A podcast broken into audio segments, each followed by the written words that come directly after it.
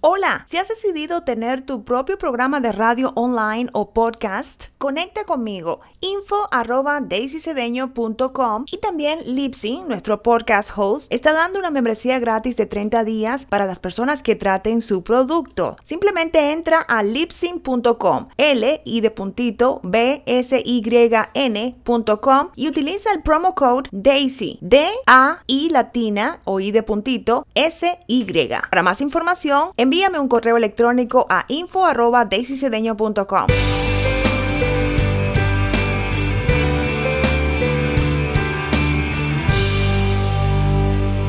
Bienvenidas empresarias cristianas, gracias por la sintonía. Yo soy su host Daisy Cedeño y quiero mandar un saludo especial también a nuestro grupo en Facebook, Emprendedoras y Empresarias Cristianas. Gracias por siempre estar en sintonía y compartir los episodios con sus comunidades. Y en el día de hoy quiero hablar sobre preparar el terreno.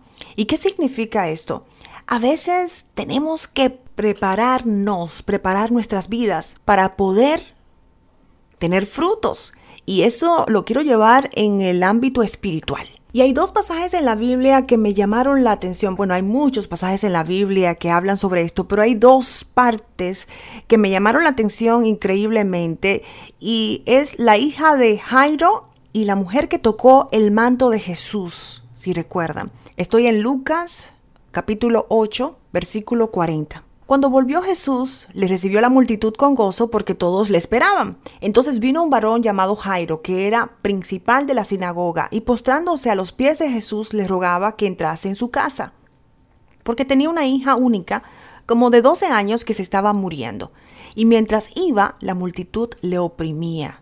O sea, Jesús estaba caminando en el medio de la multitud y él iba hacia la casa de Jairo.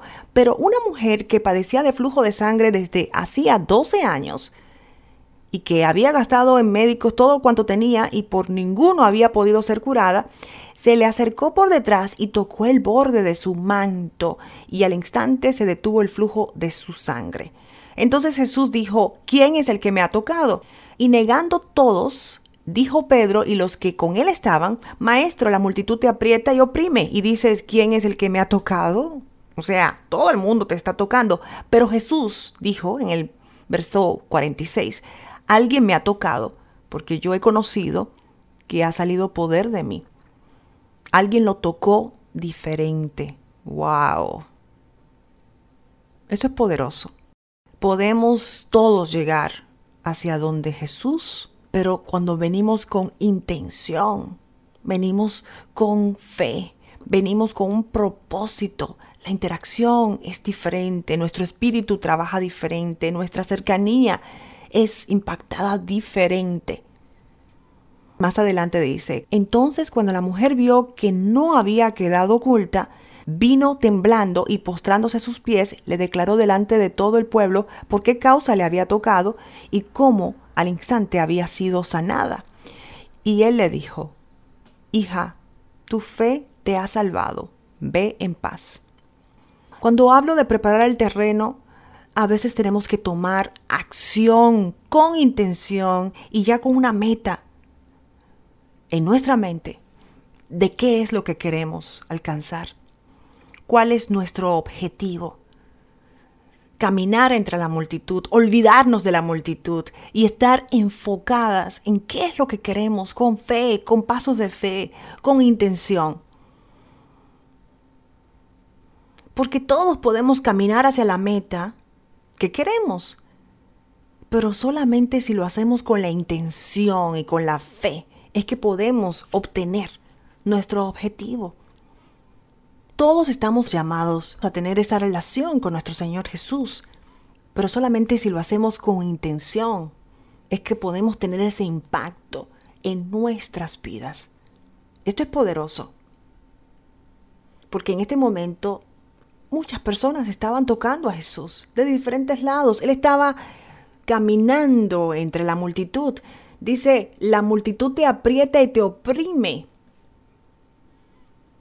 pero él sintió cuando esa persona, con intención y con una fe que mueve, pidió su ayuda, sin interactuar verbalmente, su espíritu tocó a nuestro Señor Jesús.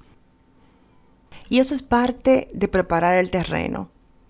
Tenemos que vivir en esa actitud de fe, en esa actitud de enfoque, en esa actitud de que a veces va a haber obstáculos y vamos a tener que caminar entre la multitud. Vamos a tener que caminar a veces sin ser vistas. Vamos a tener que caminar en nuestro dolor, entre la tormenta. Pero miren cómo ella, esto no la detuvo. Ella pudo haber dicho, tengo 12 años con esta situación, ¿qué más puede pasar? Y quedarse donde estaba. Pero algo más fuerte la estaba moviendo. Ella sabía que Jesús de Nazaret estaba en el pueblo. Ella sabía que Jesús podía hacer el cambio absoluto en su vida. Y cuando tú sabes eso en tu convicción y entiendes que hay un cambio radical que puede pasar en tu vida, tomas ese paso y preparas el terreno para que Jesús haga lo que tiene que hacer en tu vida. Esto es Empresarias Cristianas y este episodio es Prepara el terreno, parte 1. En el próximo episodio tendremos la parte 2, Preparar el terreno.